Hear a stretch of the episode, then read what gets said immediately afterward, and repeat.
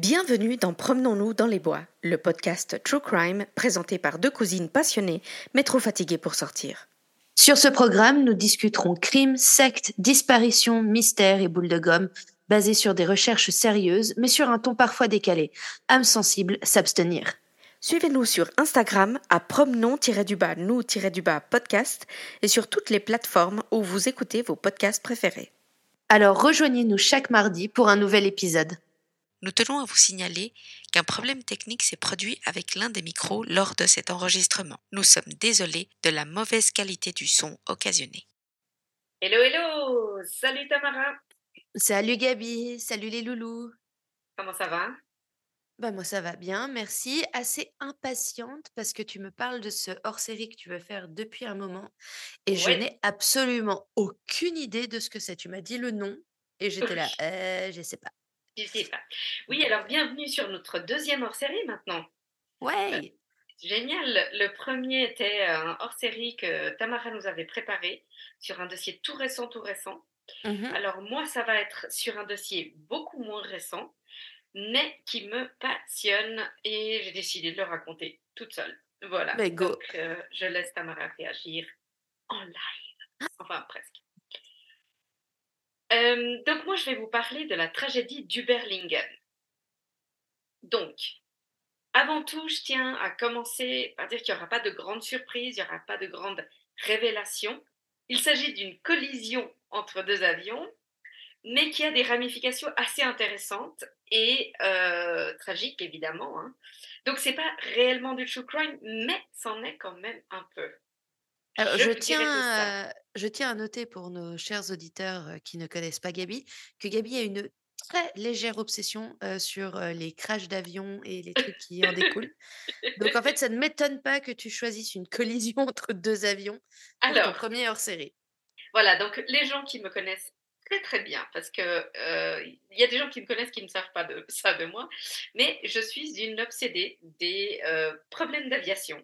C'est très étrange, je sais, mais euh, oui, et pas que des crashs, je tiens à préciser. Voilà, Non, si c'est un suicide par le pilote, ça lui va aussi quoi. Ça- tout me va, tout me va.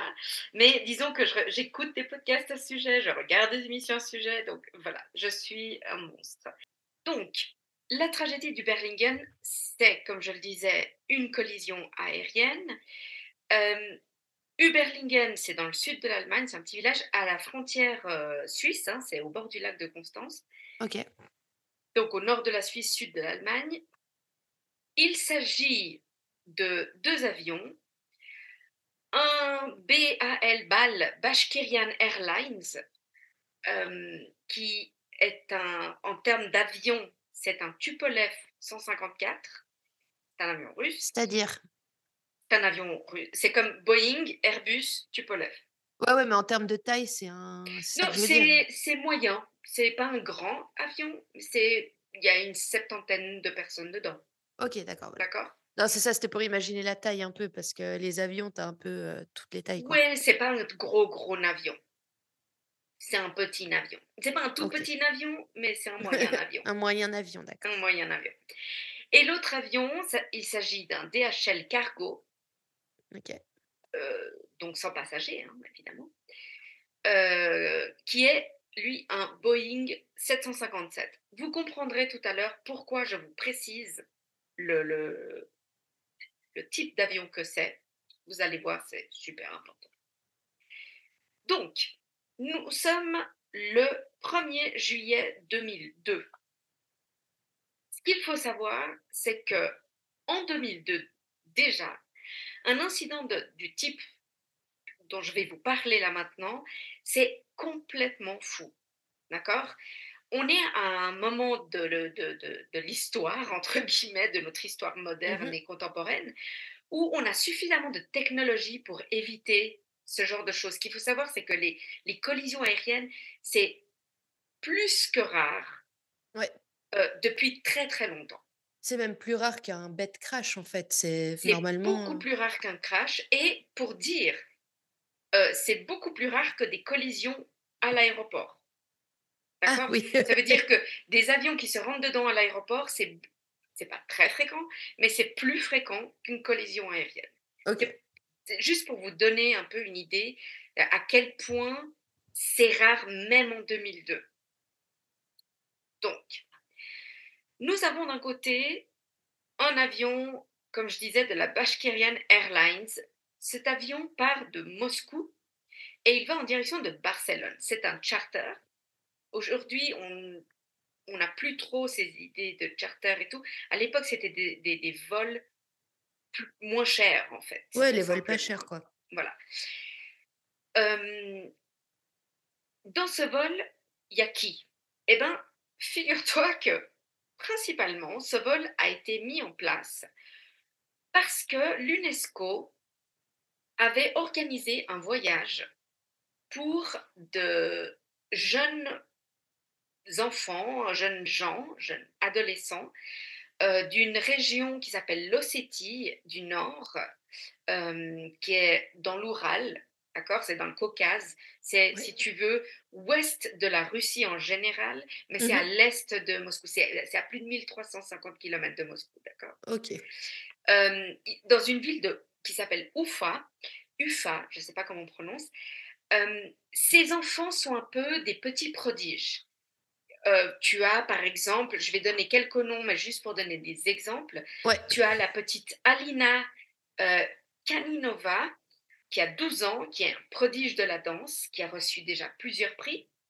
Tu as Kirill Dektariev, de 14 ans, qui a commencé à peindre à l'âge de 4 ans et qui a déjà exposé deux œuvres dans des musées importants. Mmh euh, bref, tu as, tu as des enfants qui ont, sont des génies, euh, soit à l'école, soit dans des domaines très spécifiques, dans les arts, dans le sport, etc. Et donc l'UNESCO organise ce voyage, euh, qui est un voyage en été, hein, en Espagne, pour eux. Voilà, c'est comme ça. Petite récompense, euh, bravo. Exact.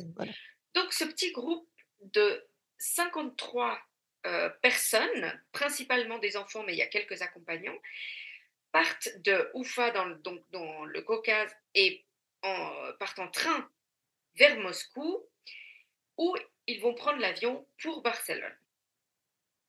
Et là, il se passe un truc de fou, qui est que l'agence de voyage qui, les a, qui a organisé le tout mmh se trompe d'aéroport, les emmène au mauvais aéroport à Moscou, euh. et ils loupent l'avion. Et donc là, oh. comme c'est des avions qui sont, comme ils disent en anglais, chartered, donc euh, euh, mis en place uniquement pour ce voyage-là, ils doivent attendre de pouvoir en trouver un autre. Et ils mettent deux jours. Donc ça veut dire que ces enfants vont visiter Moscou, ils sont tout contents, ils vont faire des tours, etc. Ils se baladent en attendant qu'on leur trouve un autre avion. Ouais. Ils finissent donc par partir de Moscou deux jours en retard pour euh, Barcelone. Dans cet avion, il n'y a pas que ces gens-là, il y a aussi une famille, une mère et ses deux enfants, qui est la famille Koloyev, Kaloyev, pardon, qui voyage de Moscou à Barcelone pour retrouver euh, le mari et père, qui est architecte à Barcelone. Je vous en reparlerai, vous allez comprendre.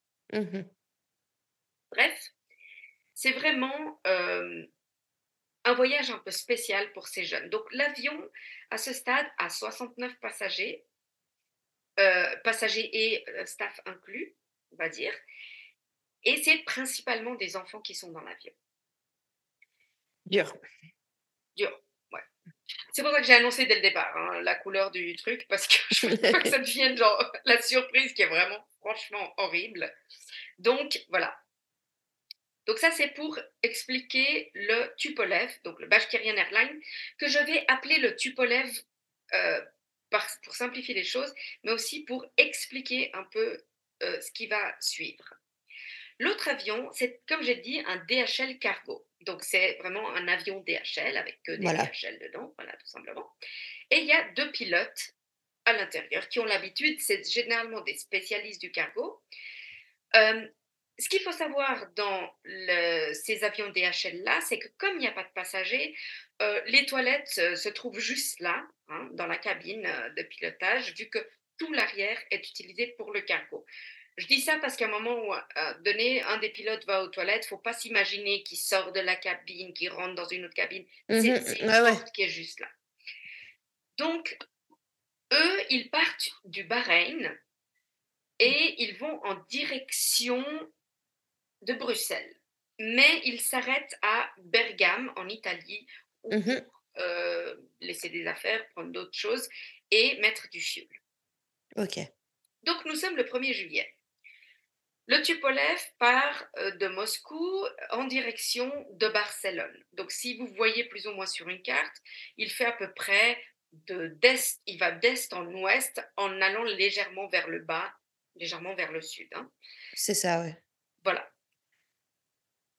Le DHL, qui est un Boeing 757, comme j'ai dit, donc je vais l'appeler le Boeing ou le DHL, lui part de Bergame en Italie en direction de Bruxelles, ce qui veut dire qu'il va de sud au nord, légèrement, mais très très légèrement d'est en ouest, mais en réalité, il est pratiquement à Presque 90 ligne degrés. droite, quoi. Ouais. Il est prati- ils sont pratiquement à 90 degrés, euh, c'est 90 degrés, hein, oui, en perpendiculaires les chemins l'un de l'autre. Maintenant, une notion qu'il faut comprendre, c'est que à ce stade de l'aviation, tous les avions du monde sont équipés, tous les avions de la civile, hein, sont Ouais. équipés de ce qu'on appelle un TCAS, T-C-A-S, qu'on appelle TCAS. En, en- c'est en anglais, mais en réalité, tout le monde appelle ça un TCAS, même en français. Le TCAS, T-C-A-S, c'est pour Traffic Collision Avoidance Systems. Mhm. Donc, euh, système de, de- qui empêche, qui, qui, oui, qui empêche l'avion, Prévention de collision, non? Ouais, de la prévention de, de trafic, col- de collision, si tu veux. En gros, qu'est-ce que qu'est-ce que c'est? Eh bien, tous les avions A, ce qu'on on en a déjà parlé, on a déjà mentionné ceci dans notre épisode MH370, tous les avions ont un, tr- un transpondeur qui est une- vraiment un, un- un radar qui se trouve au nez de l'avion, qui envoie un signal radio, en gros identifiant les avions et leur situation dans le ciel. Donc, où ils se trouvent, le lieu exact, hauteur, degré, etc. et dans quelle direction ils vont. Le TICAS, c'est un truc qui, je vais, alors, encore une fois, hein, c'est une personne qui ne s'y connaît pas en aviation qui est en train de vous expliquer ça. Mais entre gros guillemets, le TICAS entend les transpondeurs des avions, reçoit les signaux et fait un calcul pour savoir l'un ou l'autre, où se trouve l'un ou l'autre par rapport à l'avion dans lequel le TICAS se trouve. D'accord? Et en gros, est-ce que l'un ou l'autre est sur un chemin pouvant mener à une collision? Donc en gros, le TICAS, il est là pour, pour envoyer une alarme si ton avion que tu es en train de piloter est Ouais. sur le même chemin qu'un autre et qui va se retrouver un- au même endroit, au même moment, en collision. Mhm. Donc, si c'est le cas, le TICAS te prévient suffisamment à l'avance, bien évidemment, hein, et il va, c'est une alarme qui sonne et qui va dire au pilote quoi faire pour éviter la collision. Par exemple, et de- généralement il parle tout le temps en anglais, c'est toujours des messages en anglais, Ouais, parce ouais. qu'on a unifié l'aviation dans ce sens, et il va dire descend, descend, donc descendre, descendre, Mhm, mhm. ou alors climb, climb, monter, monter. À savoir qu'il faut pas que le TCAS, TCAS là, donne les mêmes infos aux deux, parce que envie de monter les deux en même temps, c'est Exactement. Donc, ce qu'il faut comprendre, c'est que le TCAS, quand il lit ceux des autres, c'est comme s'ils se mettent d'accord. D'accord? Ah, Ouais, si, d'accord. si- donc, si tu es un avion et je suis un autre et on est sur le même chemin, si le mien dit descend, le tien va dire monte. Il n'y a pas moyen qu'ils disent la même chose. Ils sont programmés comme ça. C'est ouais, faut pas que ça tombe en panne ce machin. Voilà. Et donc, si tu vas pas assez vite, par exemple, ou si, si c'est trop léger, ta descente est trop légère, il va dire increase descent ou increase climb, ce qui veut dire augmenter la descente, augmenter le, le, le- le- disons, le fait de grimper, si tu veux, le grimpage. euh, La montée, quoi. la montée. Mais euh, ce qu'il faut savoir aussi, c'est que dans leur entraînement, dans leur formation, les pilotes savent de combien de pieds par minute ils doivent descendre ou monter. Il y a, il y a un... C'est pas qu'ils Ouais. peuvent monter ou descendre. C'est pour la pressurisation, c'est ça? Pardon? C'est pour la pressurisation. Euh, c'est, non, c'est une- vraiment une question où, où si ce signal-là dit- commence à s'activer, dit monter, ils savent, ils ont un appareil qui leur dit de combien ils montent par Ah, minute, de pardon, combien ils ok, descendent par minute, et ils doivent être dans une marge que, prédonnée que eux connaissent. D'accord? Mettons 1500 pieds par minute, 2000 pieds par minute, etc. Ou par seconde, je ne sais pas de, combien on.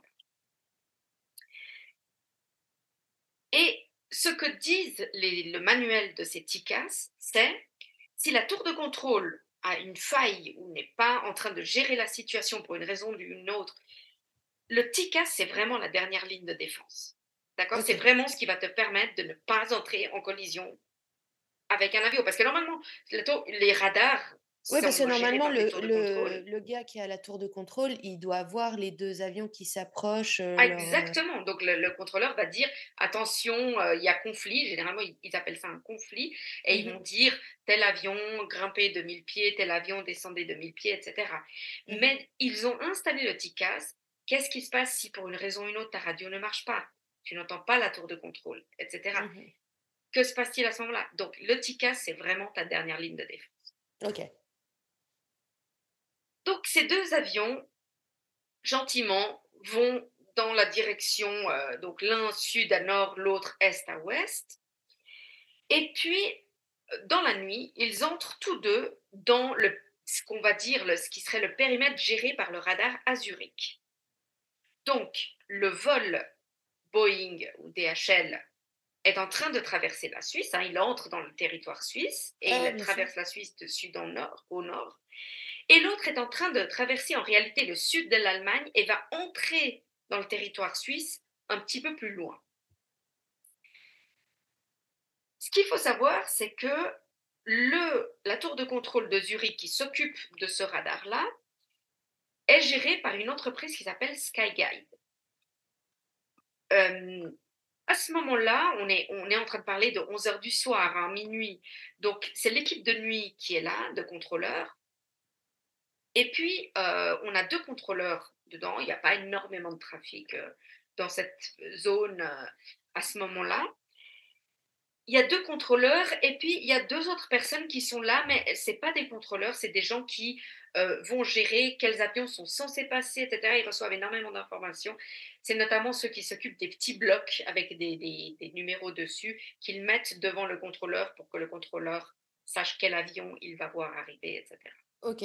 C'est voilà, pour dire simplement que c'est pas des, il y a deux personnes, mais c'est pas des contrôleurs, et il y a deux contrôleurs.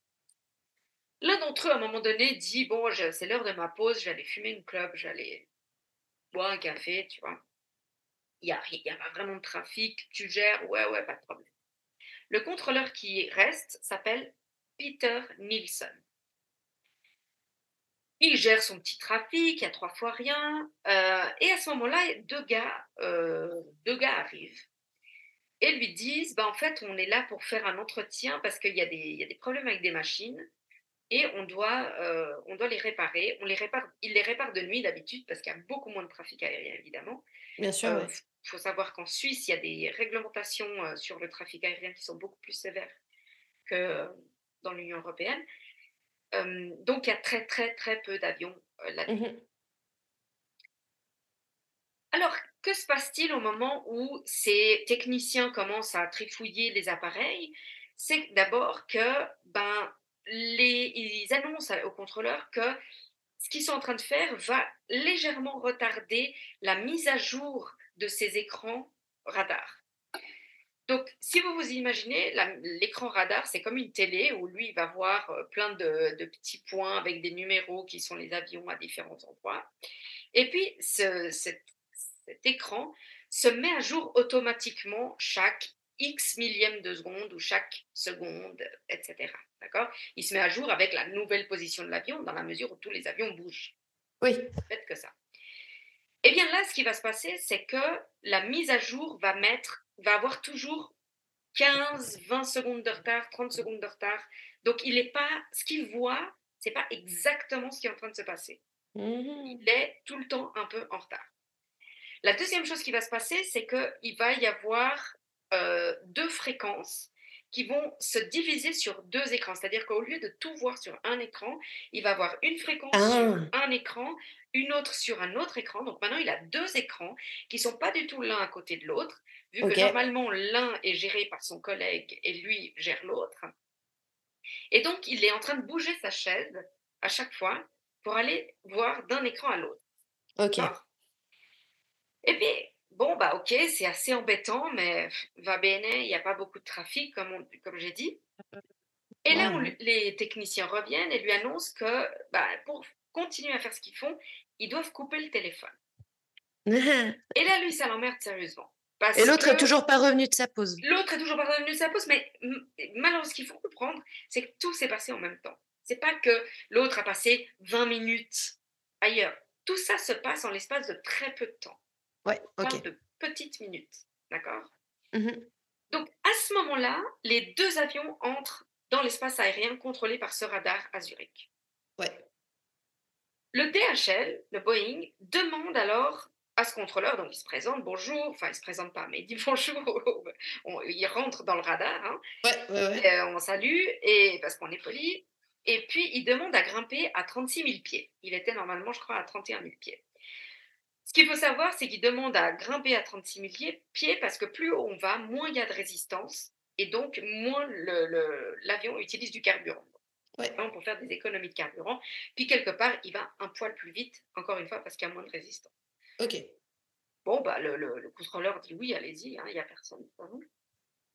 À ce moment-là, il y a un Airbus qui s'approche de là, euh, d'une compagnie quelconque, euh, qui a un problème et communique sur l'autre fréquence, donc sur l'autre écran. Donc, Peter Nielsen, ce qu'il fait, c'est qu'il bouge sa chaise pour voir l'autre écran. Donc, à ce stade, ce qu'il faut imaginer, c'est que sur l'écran de gauche, il a le DHL et le Tupolev. Mmh Et sur l'écran de droite, il a deux autres avions qui sont en train de communiquer avec lui. Donc, les avions qu'il a à sa droite, notamment un qui a justement un problème, il veut l'envoyer sur un autre radar parce qu'il est en train de sortir en gros de son radar. Ah oui. Il veut l'envoyer à une tour de contrôle qui se trouve en Allemagne. Il dit Bon, bah attendez deux minutes. Il prend le téléphone pour appeler la tour de contrôle. Pas Ah de bah oui, pas de téléphone. Et à ce moment-là, un autre avion débarque. Encore un autre sur son écran de droite.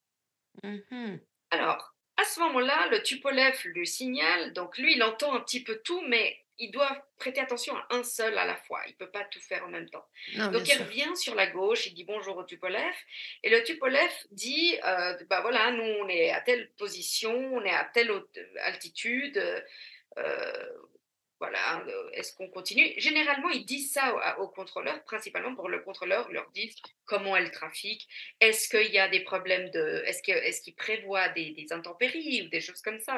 Ouais. Donc là, le contrôleur dit très bien, continuez sur cette ligne, tout va bien, voilà.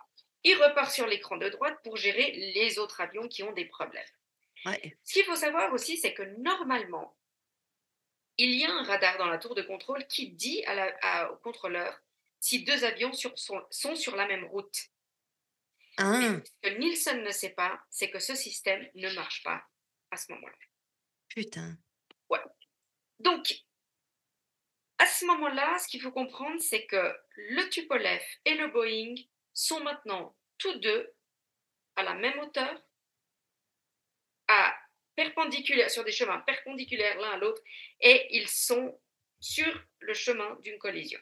Clairement, ils vont se rentrer dedans à un point spécifique.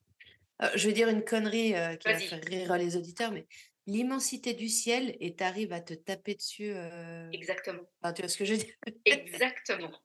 C'est quand même. C'est hallucinant. bref. hein. Le, le destin t'aime pas quand même. Hein. Exact.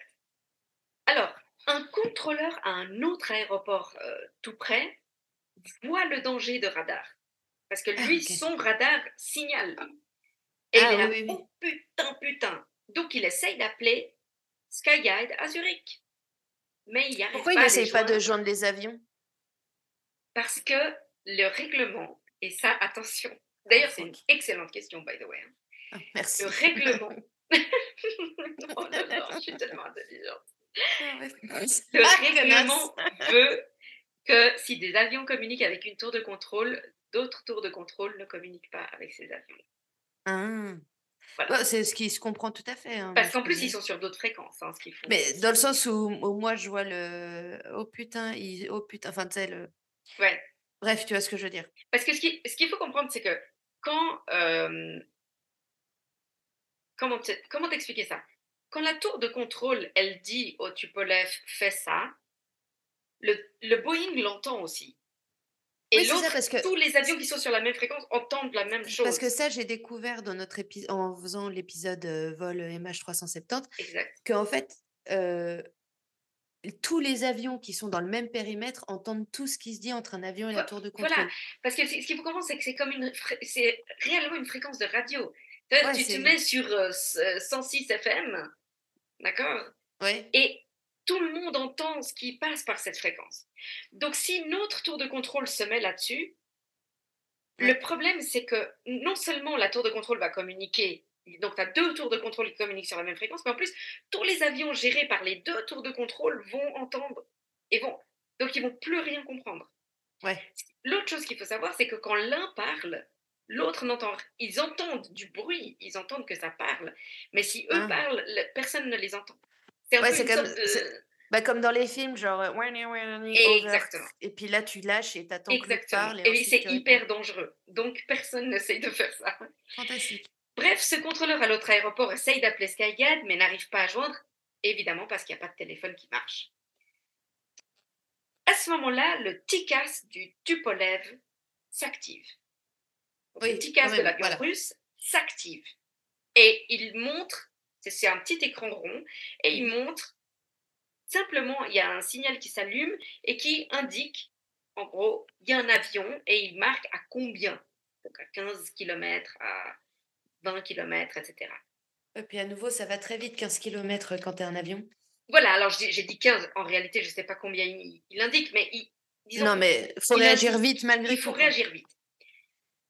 Qu'est-ce qui se passe à ce moment-là? C'est que les pilotes du Tupolev, et ils sont beaucoup, on en reparlera, ils commencent à discuter pour savoir où se trouve l'avion. Parce que le contrôleur n'a rien dit. Et ils ont Ah. communiqué avec le contrôleur. Donc ils se disent, euh, tout va bien. Pourquoi il ne nous a pas dit qu'il y avait un avion? Est-ce que c'est un problème de notre écran? Est-ce que notre TICAS ne marche pas? Qu'est-ce Mhm. qui se passe? Et puis, il est où? Il est en dessous, au-dessus, à gauche, à droite, derrière Il est où? Ouais, Donc, ouais, en fait, ils perdent du temps. Bon, ils sont un peu concons. Hein. Non, pardon. Eh ben, on non, verra. non, je plus rigole, je rigole. Je, Je sais, je sais, mais on verra dans- plus dans- tard ce qui En fait, c'est juste que moi, dans ma tête, je sais bien que eux, c'est leur job, c'est littéralement leur job de faire Ouais. voler des avions, c'est leur truc de tous les jours. Effectivement, moi, tu me parles à moi, tu me mets en charge d'un avion. Alors, ce que je ne vous conseille de toute façon absolument pas de manière Non, générale. Mais tu me dis, il y a un potentiel risque de collision avec un avion, il y a mon radar qui s'active. J'attends pas. Dans le doute, je fais je la crie. manœuvre. Non, c'est pas ça. Je fais la manœuvre et je pose des questions ensuite. Oui, le problème, c'est qu'à ce moment-là, au moment où ça apparaît sur l'écran du TICAS, le TICAS ne dit pas encore quoi faire. Il dit juste attention, parce que parfois, c'est une seconde où un avion est, entre dans leur périmètre, tu vois? Il Ouais. n'est pas. Donc, il ne se met pas tout de suite à hurler le TICAS, genre monter, descendre. Il- Ok, c'est juste ça apparaît soudainement. Et là, il dit Que se passe-t-il? Qu'est-ce qu'on fait? On attend, on avance un peu, on attend. Est-ce qu'il se rapproche Est-ce qu'il s'éloigne? C'est pas clair. À ce moment-là, le TICAS du, DH du DHL, du Boeing, s'active aussi. Et là, le DHL dit Oh, oh, notre TICAS s'est activé. On Mhm. va manœuvrer. Ok. D'accord Bien, bien. Très bien. Des gens avec un minimum d'instinct de survie. Exactement. Donc, le TICAS du Boeing leur dit, en gros, eux, ils se disent, OK, on va descendre. Parce qu'à la base, on n'était pas censé être aussi haut. On est Ah, censé ouais. être plus bas. Ouais. Donc, eux, ils ont l'instinct de se dire, on va descendre. Mhm. Sauf que le Tupolev, il est exactement là où il devait être. Donc, le. Tupolev, il attend que le contrôleur dise quelque chose. Parce que si leur TICAS se met en marche, le contrôleur a son radar qui se met en marche aussi. Sauf que Mhm. quoi? Le radar du contrôleur ne marche pas. Là. À ce moment-là, enfin, le contrôleur, Peter Nielsen, voit enfin le problème. Enfin, il se rend compte parce qu'il va sur le bon écran, le pauvre, et il dit Oups, les deux à 36 000 35 000 pieds, les deux dans la même zone. ah, ah, vous Euh. avez un conflit. Et il écrit pas, hein, il dit simplement. Alors, il dit pas Tupolev, hein, il dit BAL, machin euh, truc, ouais. 29 truc, truc. Euh, il y a conflit. euh, et à ce moment-là, qu'est-ce qu'il fait? Il donne instruction au Tupolev de descendre. Voilà. Sauf que le DHL venait de descendre. Exact. Et que, et que ces écrans n'étaient pas à jour, du coup. Alors, c'est pas. Alors, déjà, un, l'écran du contrôleur n'est pas à jour. Deux, le problème est que le TICAS du Tupolev leur dit de monter. Mhm. Le TICAS du Boeing leur dit de descendre. Le Boeing descend. Le Tupolev entend le contrôleur leur dire de descendre, qui est une contradiction avec leur TICAS. Ok. Le Tupolev commence à descendre parce qu'ils obéissent au contrôleur. Oui. C'est de toute façon, c'est le, toujours le contrôleur qui a le dernier mot, je pense. Alors justement, là, c'est, c'est tout va tourner autour de ça. Tu as exactement mis le doigt dessus. Le Boeing essaye à ce moment-là de prévenir le contrôleur. Attention, on a un problème parce qu'ils entendent qu'ils disent au Tupolev de descendre. Ouais. Mais le contrôleur est occupé avec les autres avions et avec le Tupolev, ce qui fait qu'il n'entend pas le Boeing. Ah. Donc, le DHL se trouve à gauche, si tu veux, du Tupolev. D'accord? Et lorsque Alors, les pilotes comprennent enfin, Pour les auditeurs, vous loupez la magnifique démonstration de Gabi. euh, avec mes les- deux mains à plat, les, les bras levés depuis tout à l'heure qui me représentent les deux avions. les deux avions, euh, lorsque les pilotes comprennent enfin, c'est trop tard. Ouais, bah ouais. Donc, quand ils, finalement ils comprennent, le DHL essaye de foncer vers le bas. Le Bashkirian Airlines essaye de monter, mais comme il était en train de descendre, remonter un avion, Ah, mais oui. ça met un moment. Et je veux dire, avec, on va dire, 15 secondes de plus, ils auraient évité la collision. Ouais. Mais malheureusement, ça s'est joué à ça. Et c'est le stabilisateur vertical, donc la, la, la partie euh, de la queue du, du. La partie verticale de la queue de l'avion, si tu veux, du DHL qui coupera le Tupolev en deux. Aïe, aïe, aïe. Comme c'est juste à l'endroit où il y a le fuel, évidemment, le Bashkirian explose dans le ciel en plusieurs morceaux. Euh, les tanks de feu, de fuel prennent feu. Le DHL, lui, tombe, vu qu'on ne peut plus rien faire. hein, dès qu'on n'a plus le stabilisateur vertical, c'est fini. Et euh, la vitesse est telle que les, deux, que les moteurs, les engins foutent le camp et euh, ils s'écrasent euh, à peine plus loin. Et en plus, j'ai envie de te dire, euh, euh, comment dire, en, ah, ajoutant en plus à cela le danger que quelqu'un au sol se prenne des débris. Parce Ah, mais ça, de toute façon, c'est toujours un miracle quand il n'y a personne qui se prend rien. Non, je sais, mais c'est vrai que souvent, quand on entend parler de collision, j'ai- en fait, moi, chaque fois que j'en ai entendu parler, souvent, c'était heureusement euh, style, souvent au-dessus de la mer ou euh, Ouais. des choses comme ça. Ouais, ouais, ouais. Donc, euh, le, les avions tombent sur, enfin, principalement le Tupolev, les, les restes du Tupolev tombent sur le village de Überlingen, donc au sud de l'Allemagne, à la frontière suisse, comme j'ai dit. Et c'est le drame. Mais le- quand je dis le drame, c'est pas Ah juste bah. le drame d'une collision et, et de, de tous les morts que ça implique. Ce qu'il faut comprendre, c'est que tous les débris tombent autour d'une école à Überlingen. Ouais. Par un miracle hallucinant, il n'y a pas un seul bout qui tombe sur l'école. Bon, Ouais. c'est la nuit, hein, donc il n'y a personne dedans. Surtout, euh, le, le- c'était une école pour enfants en plus, handicapés. Donc, euh, c'est, ça aurait pu être terrifiant s'ils avaient été là, on va dire ça.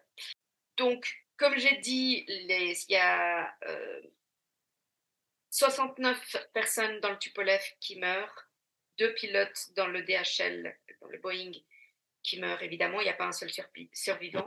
Ouais. C'est un drame sans précédent aussi parce que comme le Tupolev a encore une fois, a, a éclaté en plusieurs morceaux en vol.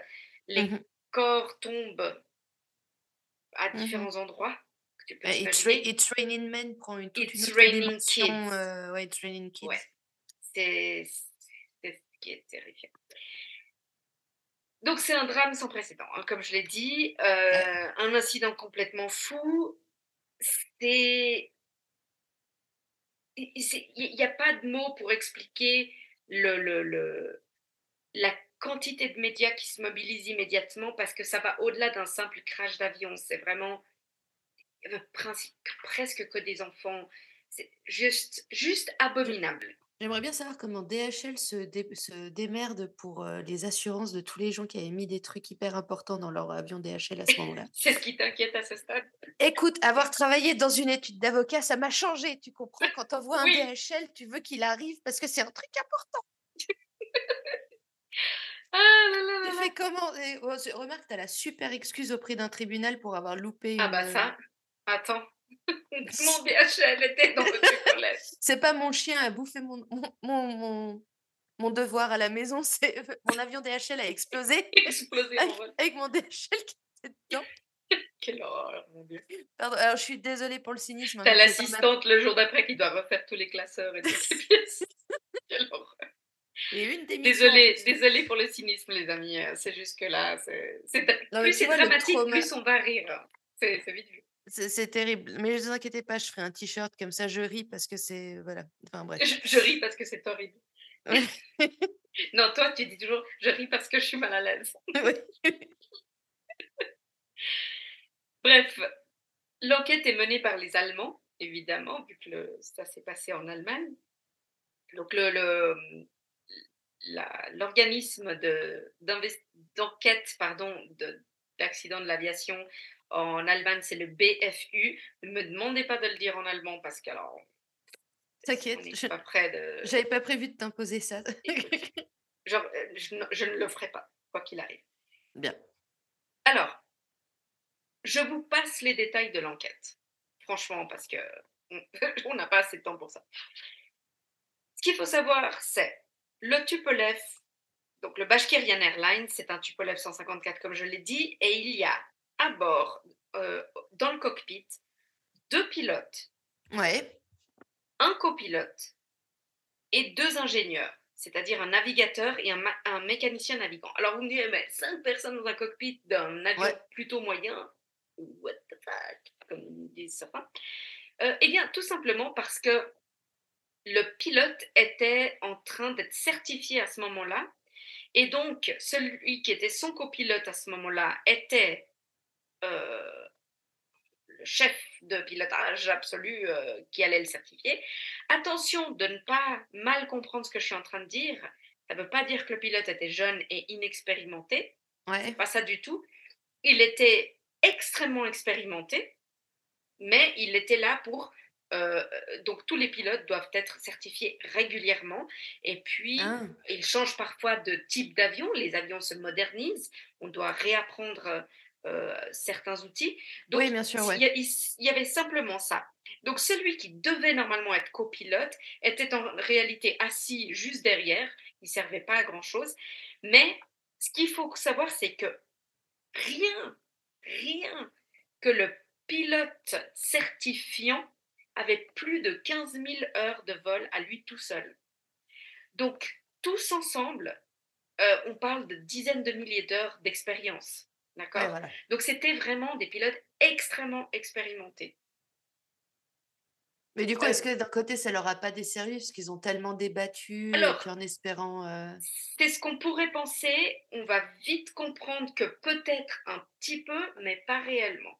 Ok. Euh, le Boeing 757, donc le DHL Cargo est un Boeing 757, comme je l'ai dit, un très gros avion donc, et ils ont deux, deux pilotes, pareil, très expérimentés, très habitués à voler spécifiquement des cargos. Ce qu'il faut savoir, c'est que les pilotes euh, qui pilotent des avions de cargo ne pilotent pas des avions de ligne euh, avec des passagers. Ah, d'accord, ouais, Ça d'accord. ne se mélange pas. Ils sont spécialisés parce que ils ont plus l'habitude de comprendre comment répartir le poids dans l'avion, qu'est-ce qui se Ouais. passe, etc. C'est tout un autre, c'est presque un autre type de d'aviation. Les conclusions de l'enquête allemande, c'est, ben, c'est vite vu. Euh, le contrôleur doit splitter son attention entre deux écrans qui ne sont même pas l'un à côté de l'autre. Mmh Il a en plus un écran qui ne marche pas. Bien il sûr. a un, un radar alerte qui ne marche pas, donc celui qui lui aurait signalé qu'il y avait un conflit. Mmh Il y a un retard dans l'update de l'imagerie des écrans. Il a un collègue en pause à ce moment-là. Des, en- des ouvriers d'entretien qui sont autour de lui en permanence. Euh, les téléphones qui ne marchent pas. Une partie du système qui est offline. Un avion Airbus avec un problème un peu sérieux. Bref, c'est la recette pour le désastre. Ok, voilà, oui. Donc, le problème principalement, c'est la contradiction entre le contrôleur et le TICAS. Le- L'enquête, ce qu'elle conclut, c'est les pilotes du DHL ont parfaitement suivi les instructions que leur, que leur donne Boeing con- concernant le TICAS. Ça veut dire, vous entendez le TICAS, vous suivez les instructions du TICAS. Les pilotes du Bashkirian Airlines, donc Tupolev, ont un parfait pilotage, parfaite maîtrise de l'avion, mais ils ont donné priorité au contrôleur plutôt qu'au TICAS. Ouais. OK Et là, immédiatement, on dit, ouais, et là, même dans la presse, hein, c'est Mhm, la faute des Russes. Évidemment. C'est évidemment la faute des Russes. Ils parlent pas bien l'anglais. Euh, ils sont mauvais pilotes. En plus, euh, ils écoutent pas ce que disent le TICAS. euh, bref, initialement, Ouais, un, quand même un bon gros coup de racisme, quoi. Exactement, un bon gros coup de racisme. Oh, les pauvres de DHL, les pauvres Européens euh, de l'Ouest, euh, ils ont tout fait comme il faut, le Boeing est parfait. Tupolev, on n'a jamais entendu, et puis ça fait un peu trop russe à notre goût, donc c'est sûrement eux qui ont tout mal fait. Eh bien, je vous dirais que nenni, parce Ah. que, premièrement, parlez pas bien anglais, c'est complètement faux, absolument faux. On a même euh, les, euh, les, les, les boîtes noires, hein, le- le- le, Ouais, puis donc avec les enregistrements, les bandes son. on sait- et puis, en plus, ce qu'il faut savoir, c'est que euh, tous les experts de l'aviation, même anglais, américains, qui connaissent bien les systèmes de formation des pilotes en Russie ou dans l'ex-Union soviétique, mais principalement la Russie à ce moment-là, diront la même chose. Ils apprennent tous, comme tout le monde, à comprendre les instructions en anglais, à donner et à parler en anglais, à donner des instructions en anglais, à parler Oui, parce que de toute façon, si tu si tu bites pas un mot d'anglais, tu peux être très bon pilote, mais tu seras pas pilote de ligne. Tu ne seras pas pilote en dehors de la Russie, en tout cas. Voilà, donc Voilà. euh, bon.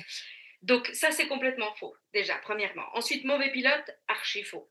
On l'a dit, ultra expérimenté, euh, une maîtrise absolue, on, maîtrise absolue, ont tout fait parfaitement bien.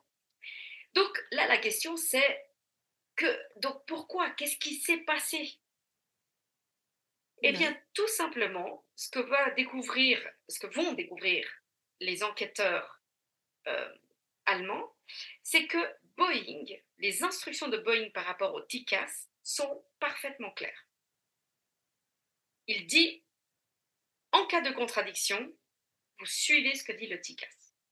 Ah oui, parce que juste, je redis pour euh, les gens qui savent pas, parce que du coup, moi aussi, j'ai regardé quelques épisodes avec toi, tu sais, de, Oui. un de- une série documentaire qui retrace des, des gros crashs, des machins. Ce que vous savez pas, les gens, c'est que euh, oui, un pilote connaît par essence l'avion, sait les procédures d'urgence, mais s'il y a une... euh, ils ont cette obligation aussi, puis de toute façon, tu n'as pas forcément la mémoire pour un manuel qui fait des milliers de pages. Si tu as une petite alarme qui se met à sonner quelque part dans le cockpit, ils doivent sortir le manuel, se référer au machin et voir quelle est la marche à suivre. Et chaque... euh, alors, il y a des normes qui sont imposées, bien sûr, mais chaque... euh, comment s'appelle, compagnie aérienne a ses propres règles. Alors, c'est pas ce- le- la compagnie nécessairement, c'est le, le- le fabricant de l'avion. Voilà, donc en fait, ça change d'un avion à l'autre. euh, et puis, euh, donc, euh, c'est pour ça que des fois, ils, en fait, ils sont obligés réellement de se référer au manuel pour savoir, alors attends, sur cet avion, ils nous disent de faire comment Voilà. Ou quelle est la marche à suivre Donc en fait, pour le TICAS spécifiquement, parce que c'est une alarme hyper grave, si tu veux, c'est quelque chose qu'ils ne regardent même pas dans le manuel parce que c'est quelque chose qu'ils doivent apprendre par cœur au moment de la formation. Bien sûr, d'accord. en gros, donc ça, c'est quelque chose que Boeing dit dans son manuel, c'est en cas de contradiction, le TICAS, vous le suivez quoi qu'il arrive. Voilà, Si le TICAS vous dit de monter, vous montez. Si le TICAS dit de descendre, vous descendez. Il n'y a pas de... tu, tu Voilà. négocies pas avec le TICAS, tu tu négocies pas avec le TICAS, tu suis le TICAS. et tu Voilà. fermes ta gueule. Le Tupolev, qu'est-ce qui se passe avec le Tupolev? Eh ben, les Allemands se rendent compte que les instructions du Tupolev par rapport au TICAS sont pas extrêmement claires. Elles sont très claires par rapport à qu'est-ce que le TICAS, quoi faire quand il se met en marche. Mais ils sont peu clairs parce qu'ils ne disent rien de que se passe-t-il en cas de contradiction. Qu'est-ce qui se passe en cas de contradiction entre le contrôleur et le TICAS, par exemple? Ouais. Donc, qu'est-ce que dit le manuel du Tupolev? Il dit le TICAS est la dernière ligne de défense s'il y a une faille au niveau de la tour de contrôle. Mhm. C'est peu clair, c'est vague. Parce que ce que ça veut dire que, Ah oui. tu- que tant que la tour de contrôle fonctionne, tu fais pas attention au TICAS Ouais. Qu'est-ce que ça veut dire exactement? Et là, ils se rendent compte, en fait, bah, il est là le problème. Le problème, il est dans le manuel d'instruction. Parce que, euh, en gros, c'est- le, le, le Tupolev a suivi exactement sa formation. Et ils ont ça. interrogé des différents pilotes de l'aviation, euh, d'avions russes, et ils disent, mais nous, notre formation, c'est que le contrôleur, c'est Dieu. Tu l'écoutes, tu fais ce qu'il te dit. Ouais, ouais, ouais, ouais, je comprends. Alors que euh, les Américains ou les Anglais qui prennent des Boeing ou des Airbus, qui voyagent, en, euh, qui pilotent des, pardon, des Boeing ou des Airbus, eux, on leur dit, vous suivez tout ce que dit le contrôleur, mais s'il y a une contradiction avec le TICAS, vous suivez le TICAS. D'accord. Et là, euh, Tupolev, ils n'ont pas émis cette précision, si tu veux. Ouais. Donc, une petite chose, c'est que le contrôleur aurait pu dire au Tupolev, en réalité, de descendre ou de grimper. D'accord? Il, il choisit, il, il a 50-50. Il choisit Mhm. l'un ou l'autre. Et il lui dit de descendre, malheureusement. S'il avait dit grimper, il aurait dit exactement la même chose que le Tikas. On n'aurait jamais entendu parler de cette histoire. Mais malheureusement, manque de bol, il dit de descendre. Alors pourquoi, euh, par exemple, pourquoi Ouais. il dit pas de monter? Pourquoi il choisit spécifiquement de descendre?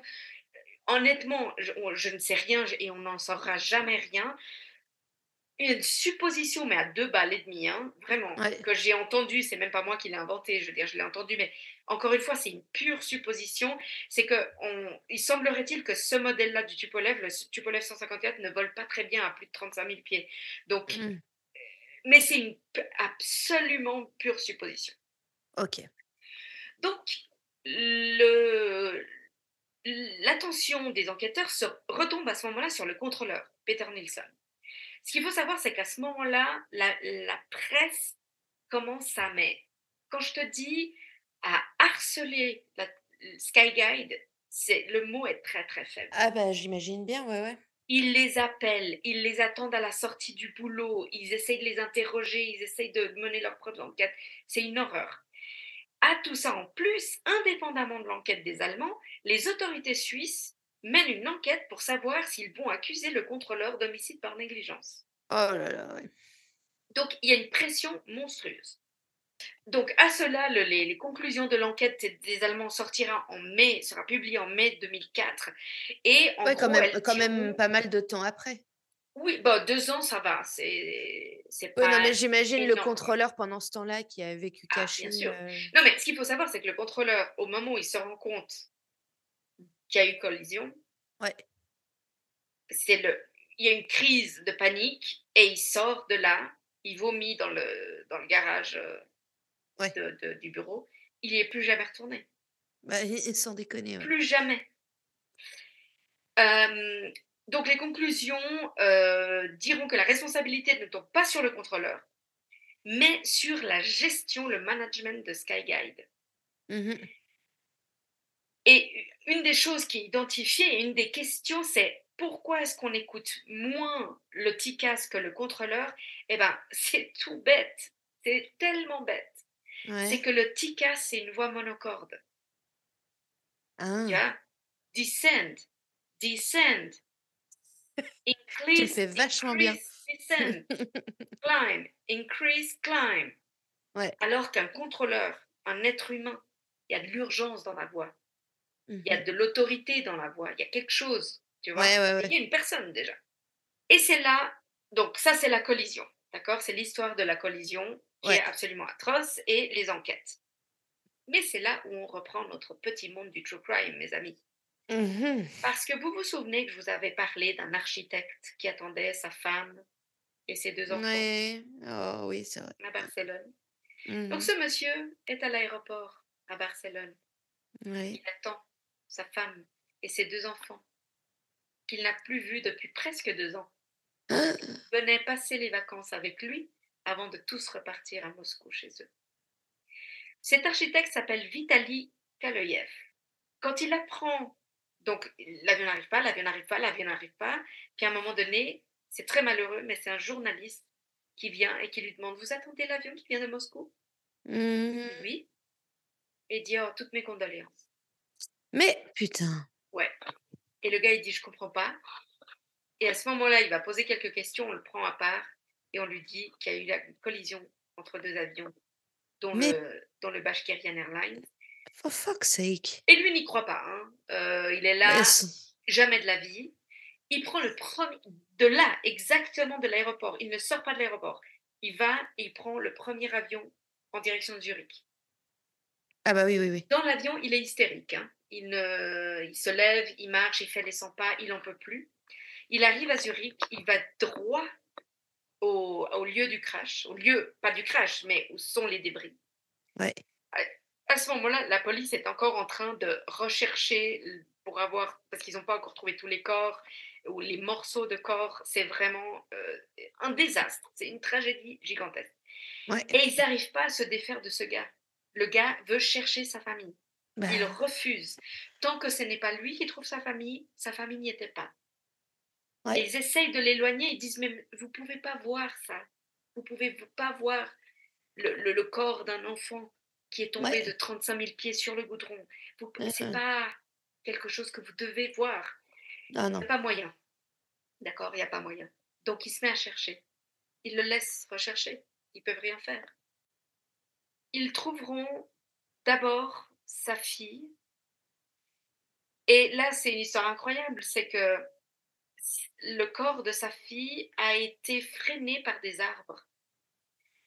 Ce qui fait que quand elle a été retrouvée, elle- son corps était pratiquement, euh, comment tu dis, intact. Ouais, intact. Ouais. Et il l'a prise dans ses bras parce Non. que c'était sa petite fille, euh, corps intact. Et surtout, il a trouvé son, un collier de perles à elle par terre. Il n'y avait plus que huit perles sur le fil. C'est un Mhm. collier que lui lui avait donné avant de partir parce qu'il était parti en Espagne pour du Ouf. travail. Heureusement, il n'a pas lui-même trouvé sa femme et son fils. Ce sont des personnes qui sont là pour ça. Parce que son fils, typiquement, est un des enfants qui est tombé sur le goudron. D'accord. Euh, et sa femme, euh, complètement mutilée, hein, euh, le corps mutilé plutôt de sa femme a été retrouvé un peu plus tard dans un champ. Donc là, Kaloyev, il perd tout et il perd le nord et il tombe dans une dépression qui au-delà de sévère. Au-delà de sévère. Euh, Il fait faire un tombeau, euh, une pierre tombale énorme avec l'image de, ses- de sa femme et de ses deux enfants. Il, euh, il passe tout son temps. Il- sa barbe euh, pousse, il se laisse pousser, il se lave plus, il fait plus rien. Tout ce qu'il fait, c'est parler à la tombe, pleurer, errer dans le cimetière. Euh, il y a un hommage qui sera rendu au- à, à Uberlingen en 2003 où des, des- il y a des statues. Ils ont fait quelque chose de très joli d'ailleurs. Ils ont fait des, des boules qui représentent des perles justement à différents endroits avec un- une sorte de fil métallique qui passe entre elles et qui est euh, cassé, on dirait, mhm. à différents endroits pour représenter justement ce collier de perles qui a été retrouvé. Et donc à cet hommage, euh, il est méconnaissable. hein. Personne ne le reconnaît. On dirait qu'il a 80 ans alors qu'il en a bien, bien moins. Euh, il, est, il est dans la fin de sa trentaine, début de sa quarantaine. Euh, est barbe longue, il est pâle, il est habillé comme un clochard. Et il va aller vers le patron de Skyguide qui est venu euh, rendre hommage aux victimes euh, qui s'appelle Alain Rossier et, qui, et, et- et lui, il l'invective et il l'insulte et, et il lui demande le- qu'il lui donne le nom des contrôleurs aériens. Il Ouais. veut le nom des contrôleurs aériens. Évidemment, euh, le, le manager de Skyat ne dira rien du tout. Il est obsédé par l'accident, obsédé, il ne pense qu'à ça. Jusqu'en 2004, malheureusement, le 24 février 2004, Vitaly Kaloyev se rend à Zurich, chez Peter Nilsson. Il sonne à la porte. Peter Nilsson ouvre et sort. Et Vitaly Kaloyev montre à Peter Nilsson les photos de sa famille en lui hurlant dessus. Il l'invective, il lui parle, il le frappe, pas fort, mais il frappe avec ses photos en disant Regarde, regarde ce que tu m'as fait, regarde ce qui t'a tué, tu es un meurtrier, meurtrier. Il lui crie meurtrier. Il lui parle en russe, il lui parle en anglais, il lui parle dans différentes langues. Peter Nilsson, il essaye de s'éloigner et de l'éloigner, puis à un moment donné, il le repousse un peu, pas fort, mais juste de, quoi se donner de l'espace. Et les photos tombent par terre. Et là, Kaloyev pète un plomb. Mm.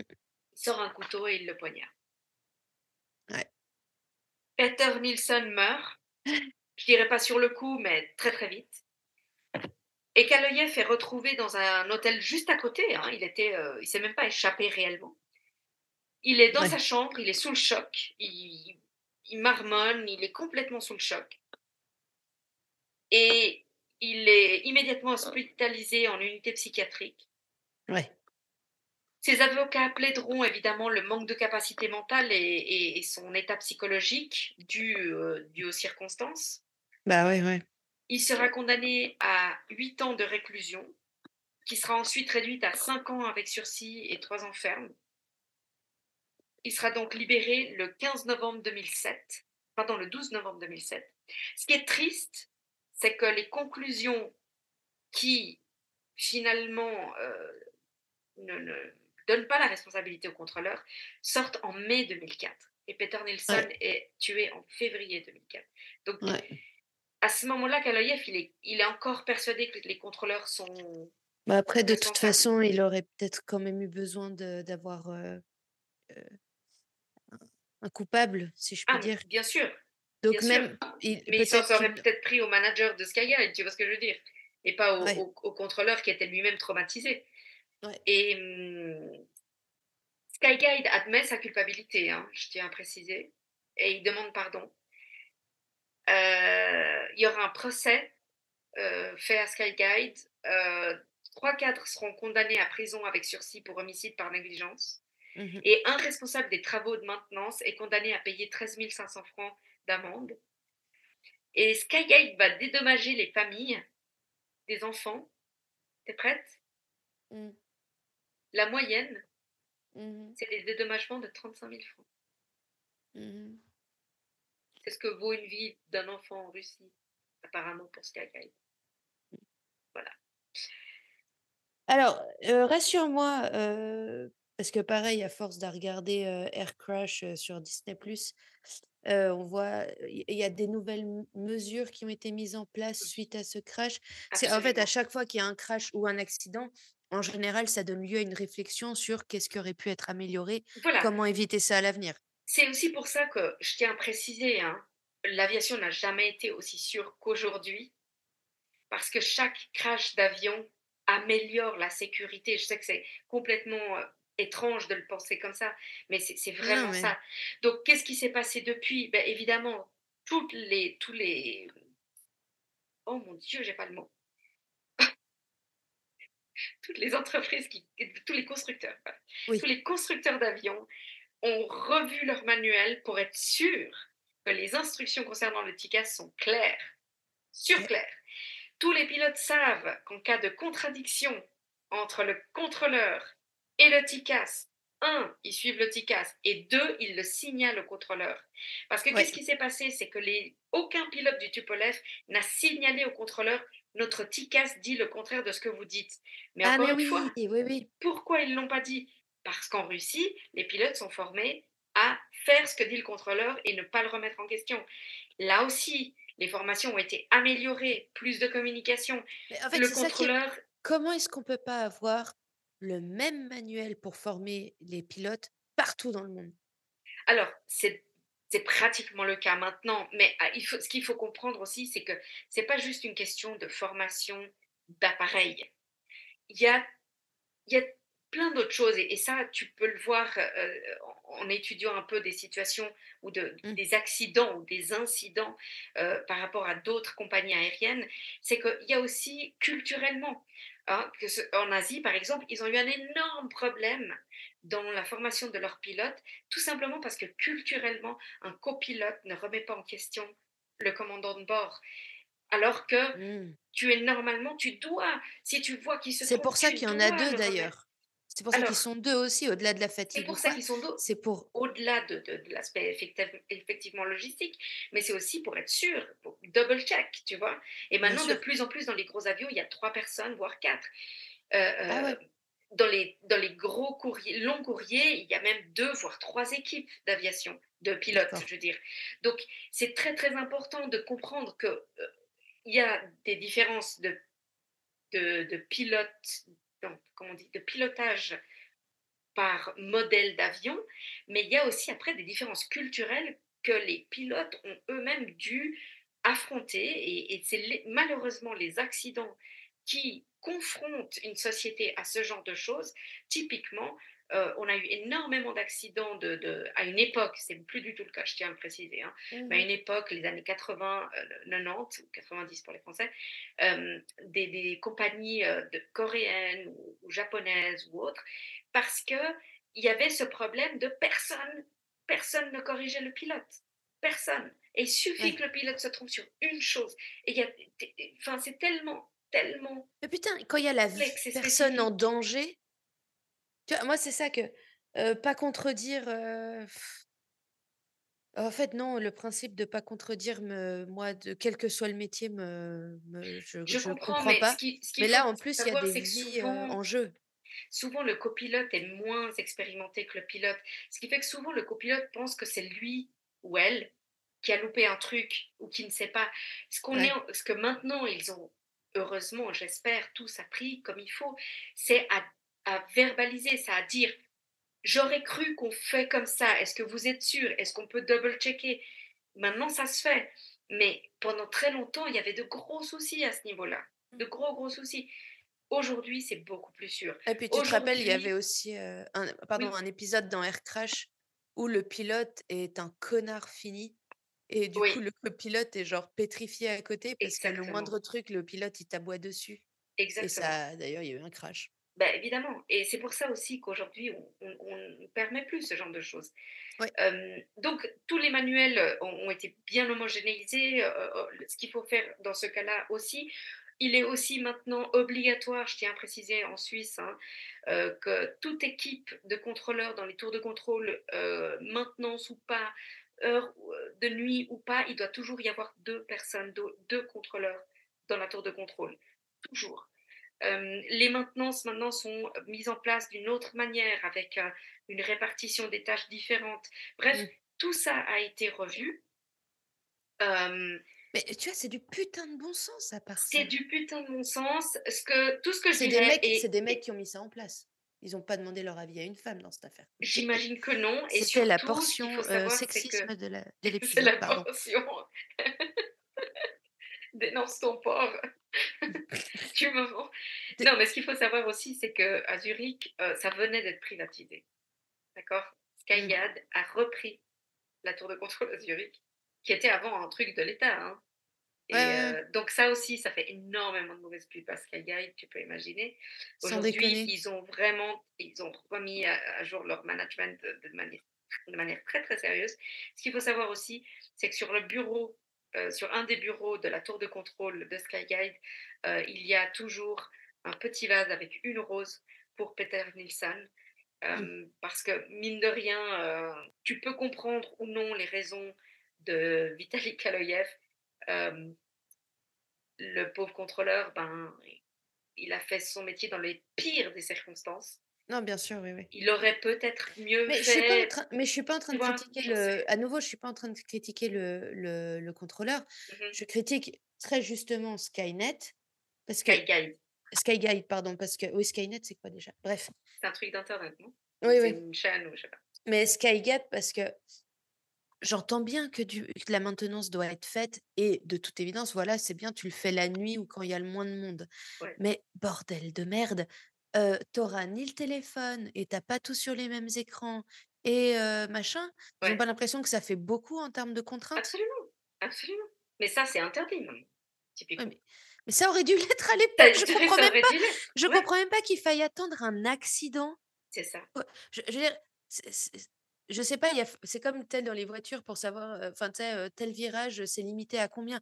Mais putain, il a fallu qu'un abruti passe ici à 150 en se disant: «Ça passe large!» avant qu'il se rende compte que non, à Peut-être. 80 ça ira déjà bien. Moi, c'est juste putain, ah, je l'ai pas encore dit cet épisode, on mérite juste une météorite, bordel! Juste une météorite. On va sortir des t-shirts, je te jure, quoi. Sortir des t-shirts. On Non, mérite mais juste une météorite, une petite extinction. Je sais pas, bref. Alors bon, pour heu finir ce petit truc, juste pour Non, dire, Vitali énerve-moi. Kaloïev est retourné en Russie après être sorti de prison, heu, en Ouais. 2007. Il est accueilli en héros, hein, il faut le Ouais. savoir, Ah bah, oui, oui, par les évidemment, familles, par tout le monde. Il devient vice-ministre de la construction et de l'architecture de la République d'Ossétie du Nord de 2008 à 2016. ah OK. En 2019, il devient conseiller municipal de la ville de Vladikavkaz et il reçoit par ailleurs la médaille pour la gloire de l'Ossétie pour avoir, heu, vengé, Mmh heu, ses tous ses enfants, heu, morts, Bah, oui. Il a aujourd'hui 67 ans, il s'est remarié, et il a eu 2 enfants, de ce nouveau mariage. Il vit à Vladikavkaz et voilà. Donc ça, c'est la vraiment Donc une tragédie pour le coup, une contente pour lui quand même qu'il ait réussi à Écoute, je crois qu'il s'est un peu repris finalement. Je crois que c'était le le c'est terrible à dire, mais c'était le truc dont il avait besoin pour reprendre sa vie en main. ouais. Je sais pas si c'est la meilleure chose à faire, mais Non, non, bien et et sûr. beaucoup de gens remettent, heu, en question l'idée qu'il soit complètement coupable parce que quelque part, heu, demain, heu, toute ta famille meurt, je je sais pas, je enfin, moi, je pense qu'il est évidemment coupable il doit payer pour son crime, hein. Il a quand même tué Bien une sûr, personne oui. innocente. Mais après, est-ce que son geste est inexplicable? Je sais pas, tu vois? C'est Ouais, ouais. difficile. C'est là c'est plus ils sont tous des victimes au final. C'est non, mais oui, littéralement. C'est Alors, je voulais juste faire une petite précision, un petit remerciement, si c'est OK. bah, Donc, sûr. comme je disais, je regarde beaucoup de, de documentaires et de choses comme ça là-dessus. Donc, évidemment, je regarde Mayday, Air Crash et, et d'autres. Mais je voulais aussi euh, faire un, un petit shout-out à un podcast. Alors, c'est en anglais, hein, mais euh, un podcast qui est sur l'aviation aussi, qui s'appelle Black Box Down. Mmh C'est un, c'est un podcast qui, en gros, chaque épisode, c'est justement un incident aérien qu'il s'explique. Et puis, il y a aussi euh, un bonhomme qui a une chaîne YouTube euh, qui s'appelle, si je ne me trompe pas, c'est Xavier Titelman, j'ai envie de dire. Non, je me trompe ça y est. Je n'ai pas son nom sous les yeux, merde. Bref, euh, lui m'a beaucoup aidé quand il s'agit de, notamment du MH370. Euh, je le rementionnerai de toute façon dans un prochain épisode et, Ah, euh, et je vous donnerai ses coordonnées, mais si j'arrive à le trouver, je vous promets que vous vous inquiétez pas, on mettra ces infos, dans le texte, dans notre post Instagram pour cet épisode. ça m'énerve tellement de pas l'avoir. euh, Oui, j'avais raison, Xavier Titelman. ah voilà. Yes! Xavier Titelman, juste pour que vous sachiez, c'était un pilote, c'était un pilote militaire. Et euh, lui a un- une chaîne sur YouTube où il parle d'aviation et il, euh, il a souvent euh, des invités qui sont du domaine de l'aviation, hein, que ce soit des experts ou des contrôleurs même euh, et autres. Euh, pour ceux qui s'intéressent à ce genre de choses, je vous conseille sa chaîne. Et à dire aussi que Xavier Titelman est une des personnes qui a créé le centre pour, euh, alors je ne sais plus le nom exact, mais c'est en France, à différents endroits, pour les gens qui ont peur de l'avion, il y a un, une sorte de, de stage qu'ils peuvent faire Ouais. sur euh, un ou deux jours, je ne sais plus. Euh, et puis, tu, on t'explique comment fonctionne un avion, on te parle de plein de choses. Et lui, c'est une des personnes qui a fondé ce centre et c'est une des personnes qui donne euh, justement ses présentations et ses stages. Donc, vraiment, c'est quelqu'un qui s'y connaît à mort. Voilà, Ok. c'était mon petit épisode. Ouais. Alors, Enfin, un peu long, mais petit. Oh, Tu m'en voudras pas, j'irai pas regarder parce que Non, ne- euh, ne regarde pas. quand, tu m'as montré euh, quand tu m'as montré Air Crash, euh, c'est ça hein, sur Disney+, Mhm. j'ai Ouais. trouvé passionnant parce que les épisodes sont hyper bien foutus. T'as C'est très, vraiment le côté, t'as le côté enquête et tout qui est juste fantastique. Ouais. Mais euh, Toi, ça t'a qui, beaucoup angoissé, hein, je crois. mais en fait, moi qui n'ai jamais eu peur en avion, Ouais.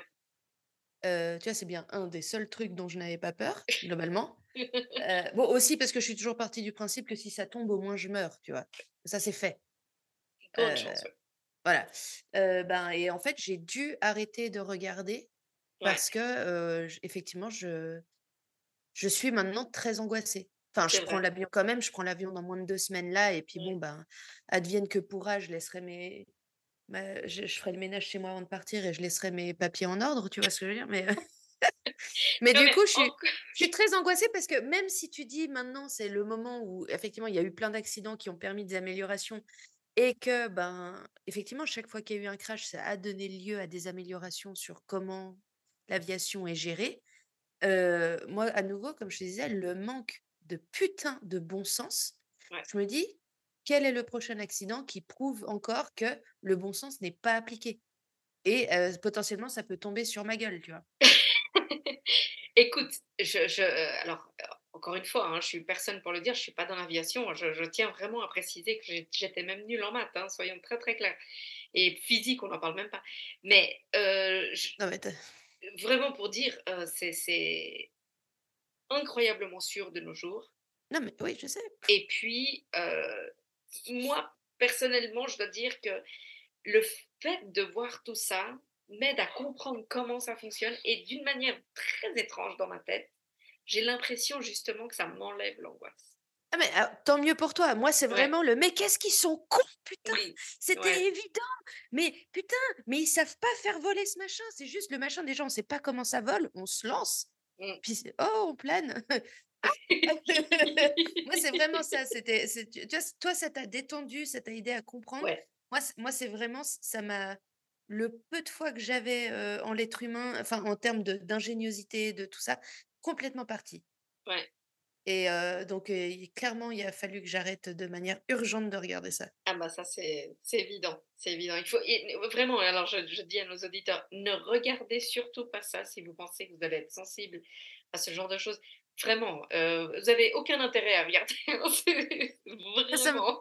ça, ça me fait penser à des cousines à nous qui ont fait le voyage au Brésil euh, il n'y a pas longtemps et qui, Ouais. euh, dans l'avion, ont écouté le- le- l'épisode Vol MH Et mais qu'est-ce 350. qui leur a pris quoi? S'il y a pas. bien un moment où, où tu n'écoutes pas cet épisode, c'est comme, c'est genre, c'est comme écouter le- notre épisode sur les, les cannibales pendant, pendant que tu manges un tartare, tu sais. Genre, non, non, c'est pas Non, le moment d'écouter ça. Et bon appétit. Et bon appétit à tous. Bah écoute, en tout cas, merci de nous avoir parlé de ça. Franchement, c'était super intéressant et hyper triste, j'ai envie de te très dire. triste. Très triste euh, et pour, pour tout le monde, sincèrement. Pour, Ouais. euh, pour tout le monde. Euh, juste euh, la question un peu stupide, mais aucun blessé au sol des suites Non, de, de- des retombées des débris? Non. C'est, déjà ça. euh. Oui, alors ce qu'il faut savoir, c'est que c'était vraiment euh, une zone principalement de champs. Ouais, Euh, et puis il y avait ce, ce village, mais c'est et, et vraiment ils ont dit c'était un miracle parce que il y avait énormément de débris autour du de, de un ou deux bâtiments, mais pas un seul débris sur les bâtiments. Ouais, parce que même, mais même une maison, tu te prends une queue d'avion pendant que tu es en train de dormir. écoute, c'était je sais pas un vrai miracle, mais rien, bah, on va tout, pas s'en plaindre, aucun. hein, euh, Non, très, non, bien très, sûr. très bien. mais- Bien sûr, ouais. Mais de manière générale, la plupart des avions tentent de voler euh, sur, des sur des routes où, où il y a le moins de villes en dessous possible, évidemment. Oui, Donc, euh, donc tu minimises aussi ce genre de, de risque. Mais non, non, aucun blessé au sol, euh, heureusement. Donc, euh, beaucoup de traumatisés, mais aucun blessé. Ah, j'entends bien, oui. Mais c'est heu, très triste, mais j'avais envie de de parler de choses c'est vrai qu'on fait du true crime principalement, même si parfois on fait des mystères et autres et on a d'autres petites surprises, heu, pour de prochains épisodes. Mais de temps en temps, on va comme ça vous sortir un petit épisode qui n'a peut-être pas grand-chose à voir, quoique un tout petit peu, parce qu'il y a quand même un crime dedans. Mais, hem, voilà, je voulais vous en parler. Je voulais partager cette petite passion avec vous les auditeurs. Merci. désolée pour vous. Et bah, voilà, écoute, ma foi, je crois que tu as quand même fait un épisode, relativement Écoute, long. je me rends pas compte, mais j'espère que bon, de toute façon, c'est c'est moi qui coupe derrière, donc mais je ça ira, Non, ça non, pas dans le sens où c'était pas intéressant, c'est juste, c'est bien, en fait. Les gens vont être, contents, les les auditeurs vont être contents d'avoir un un hors-série en plus et qui soit, heu, comment que dire? Consistant. Voilà, je vais trouver le mot. Juteux et consistant. Consistant. consistant. Allez! Bien, bien. Allez Alors, loulous! on se parle tout bientôt C'est ça. pour un nouvel Et puis épisode. et puis abonnez-vous, likez, commentez, partagez, faites-nous devenir des rockstars, qu'on puisse ouais. aller, heu, vivre, dans sur une île, heu, au soleil et enregistrer depuis là-bas. même sans île, au soleil, juste abonnez-vous, quoi. Juste Alors, likez. Non, je tiens à dire que l'île au soleil est un au peu soleil, une condition sine qua non. Allez, bisous tout le monde. Bye Bisous Gabi. et puis spécialement pour Mélina Bye. bye bye.